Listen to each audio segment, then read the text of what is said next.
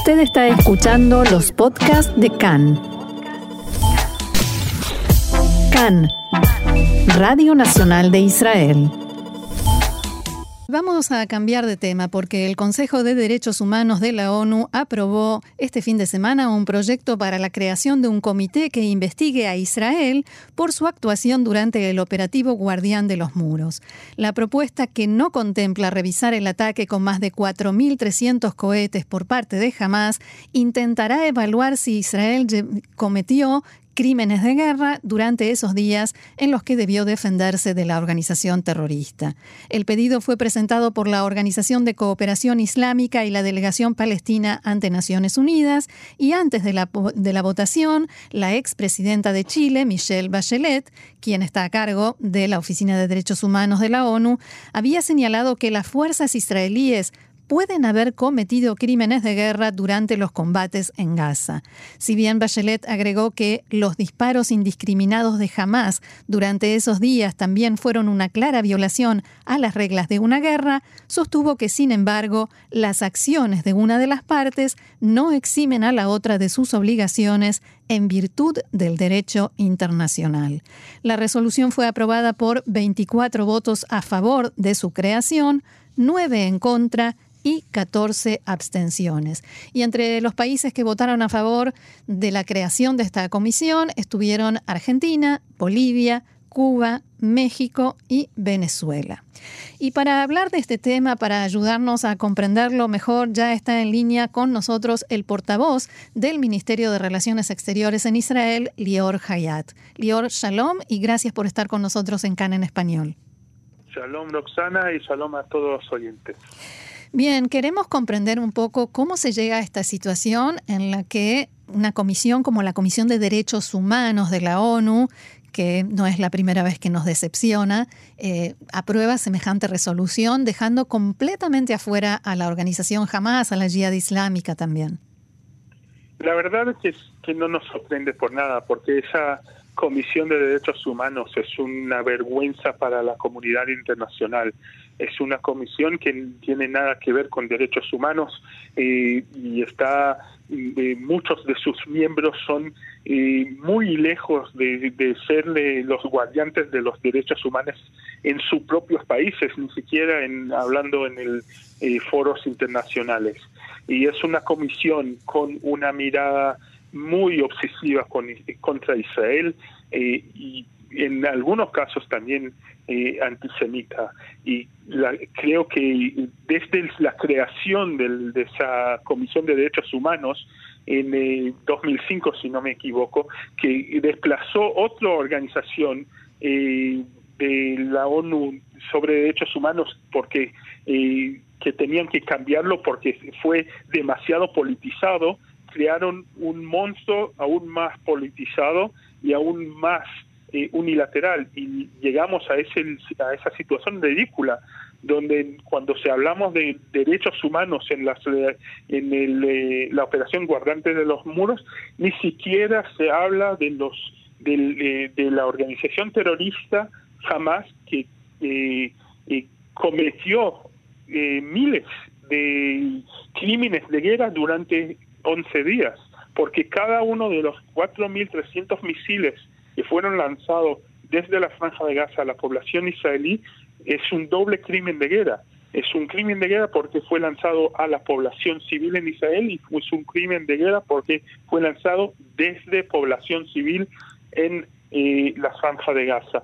Y el hecho de que esa comisión que tiene o habla del eh, investigar los derechos humanos durante la operación sin mencionar la responsabilidad de la organización terrorista jamás le pone toda esa resolución en una, eh, una luz muy clara de eh, que es obsesiva contra Israel, unilateral y por nada relevante a los derechos humanos. Ahora, tampoco parecen muy interesados por los derechos humanos de los palestinos, ¿no? Porque ¿quién viola más los derechos humanos de los palestinos que el propio Hamas?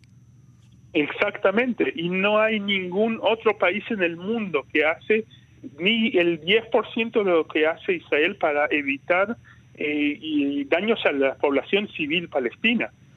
Estamos en una situación donde los israelíes eh, invertimos eh, tanto en defender a, a, los ciudadanos de Israel y a los palestinos no involucrados, mientras los terroristas de Hamas inviertan en atacar a los israelíes y también poner el, a su propia población como escudos humanos para eh, eh, después recibir la condena, que Israel reciba la condena mundial. Ahora, ¿qué hace Israel con esto? ¿Hace escuchar su voz? ¿Se queda eh, sin reaccionar para no legitimar esta, esta no, petición, esta exigencia? ¿Qué se hace? Primero, estamos ahora hablando con los países que votaron a favor Hoy el eh, director de la división de Asia y el eh, Pacífico del Ministerio de Asuntos Exteriores llamó al eh, embajador de los filipinos al, a la Cancillería para preguntar cómo puede ser que un país como los filipinos que, que está también víctima de terrorismo islamista, islamismo radical en su propio país puede votar a favor de esa resolución eh, eh, y, vamos a ver eh, por qué esos países votaron en esa opción. hay que tener en cuenta dos cosas. Primero, a pasar de, que esa resolución pasó, de esa moción pasó, con 24 países a favor, 23 países no votaron a favor, que en una situación, en un foro tan antisemita y tan anti-israelí, no es, un... Es un buen número. Un, número importante. Claro. No, y lo más importante, no vamos a cooperar con esa eh, comisión de investigación eh, del Consejo de Derechos Humanos porque no creemos que tiene ningún mandato para eh, investigar a Israel en una situación donde Israel está defendiendo a su población y respondiendo a un ataque de una organización terrorista. Supongo que ya se habrá evaluado esto, pero ¿no sería mejor hacer escuchar la voz de Israel, hacerles entender que cuando nos dicen que estamos atacando un edificio supuestamente civil, allí hay comandancias de Hamas o al lado de un jardín de infantes hay eh, una lanzadera de cohetes y hacerles ver también que de este lado, del lado israelí, también hay personas y que, que cada vez que cae un cohete hay personas que sufren. En un mundo perfecto, claro que sí, pero lamentablemente esa comisión ya tiene los resultados escritos. Claro.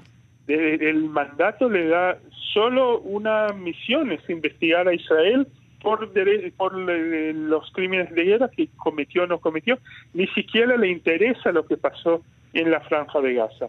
Y también decirlo eh, que exigimos a los dos lados, como decía la ex canciller, eh, la ex presidenta Bachelet, que eh, exigen, exigen a los dos lados, es un poco hipócrita, porque no exigen a los dos lados, no exigen nada de Hamas, no, ni, una palabra en contra de Hamas.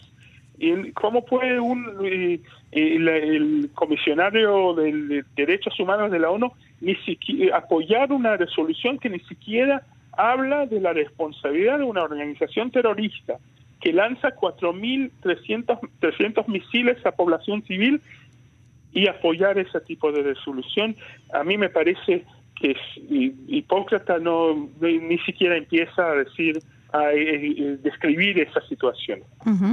A propósito de lo que nos pasa a nosotros los israelíes, me gustaría hablar también sobre lo que solemos llamar asbará o bien eh, nuestra llegada a la opinión pública internacional durante, una vez más, durante este operativo Guardián de los Muros.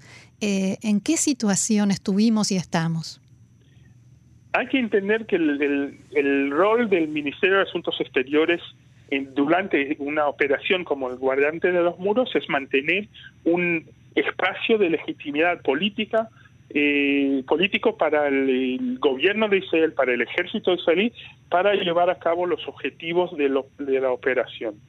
Y eso, esa parte lo hemos recibido. Estados Unidos eh, apoyó claramente y públicamente la posición israelí. Muchos países europeos lo han hecho y, hemos visto cosas que no hemos visto en el pasado en otras operaciones eh, similares. Por ejemplo, las banderas de Israel sobre los edificios de, del, eh, de los gobiernos de en eh, Austria, en Hungría, en en la República Checa y en otros lugares en Alemania y hasta visitas de cancilleres mientras hay eh, días de, lucha en Israel que vinieron aquí el ministro de, de, Exteriores de Alemania, de Grecia, de la República Checa, de, Eslovaquia, que vinieron para mostrar su solidaridad. En los espacios eh, públicos, en los medios de comunicación internacionales, en las redes sociales, la lucha es más dura por temas de números. Hay mucho más en el otro lado que, eh, que tenemos nosotros, pero creo que hemos llegado a, algunos eh, logros. En algunos casos también hay eh, desafíos que tenemos que, que ahora estudiarlos y saber cómo venimos para, si pasa otra vez ese tipo de conflicto, cómo venimos mejor preparados. Ahora que terminó eh, Guardián de los Muros y aquí estamos, digamos, ya con la cabeza puesta en los, demás conflictos y en los que vendrán, eh, las comunidades judías en muchísimos lugares del mundo están sintiendo el impacto y todavía la crítica eh, e incluso en algunos lugares, especialmente en Estados Unidos, ataques posteriormente a este conflicto armado aquí en Israel. ¿Desde Israel se les da alguna herramienta, alguna ayuda como para que puedan enfrentarse a esto? Claro que sí. Desde la Cancillería estamos en contacto cotidiano con las comunidades judías en el mundo a través de nuestras embajadas y consulados y a través de un contacto directo desde Jerusalén al, al liderazgo de la eh, de las comunidades y también estamos en contacto con los gobiernos porque es importante no solamente que salgan los judíos a hablar sobre el antisemitismo. El antisemitismo no es un problema de judíos, es un problema de las sociedades en el mundo y hay que eh, eh, escuchar una voz clara de condena de los más altos niveles. Lo hemos visto, por ejemplo, en la, en la Inglaterra, donde los el primer ministro y el canciller salieron claramente a hablar en contra del antisemitismo que surgió eh, en los eh, en las manifestaciones eh, anti-israelíes y pro-palestinas en ese en Gran Bretaña esa operación. En Estados Unidos también en un nivel altísimo. Sin ninguna duda, en, los Estados Unidos y en otros lugares en el mundo hemos visto que los el liderazgo político salió en una forma muy clara para hablar contra el antisemitismo y es un mensaje importante, no es suficiente, pero es importante que las sociedades escuchan sus líderes y mandar, que mandan un mensaje claro en este caso. Y por último, eh, ¿qué pasa con América Latina? Que además de votar eh, en este caso yo mencioné algunos países eh, a favor de la creación de esta comisión, de esta investigación en, la Comisión de Derechos Humanos. También se da este fenómeno de que cada vez que hay un enfrentamiento entre Israel y Hamas, eh, recrudecen las manifestaciones antisemitas y las muestras eh, de hostilidad a los judíos. ¿Tienen alguna llegada? ¿Hay conversaciones? ¿Hay trabajo en este sentido? Primero quiero mencionar tanto a Brasil como también y especialmente a Uruguay, que votó en contra de la resolución y demostró un coraje y, eh, una mirada muy clara de lo que quién es responsable de esa de, la situación eh, en el Oriente Próximo. Uruguay, eh, perdón, Uruguay votó en contra y Brasil se abstuvo. Abstuvo, exactamente. segundo, estamos viendo esa situación en todo el mundo. Creo que eh, mientras manifestaciones se hace criticando el gobierno de Israel está bien, pero hay una línea que no se puede pasar. Y la línea que no se puede pasar es una línea de la violencia y el antisemitismo. Y, y, creo que es una, no, no solo se habla del temas de Israel, esa línea de manifestaciones que no pasan a ser racistas, sino pasan a ser eh, violentas, es un objetivo de todos. Así es. Muy bien, Lior Hayat, portavoz del Ministerio de Relaciones Exteriores de Israel, muchísimas gracias por esta conversación que nos ha aclarado tantos puntos y será hasta la próxima. Hasta la próxima. Muchísimas gracias.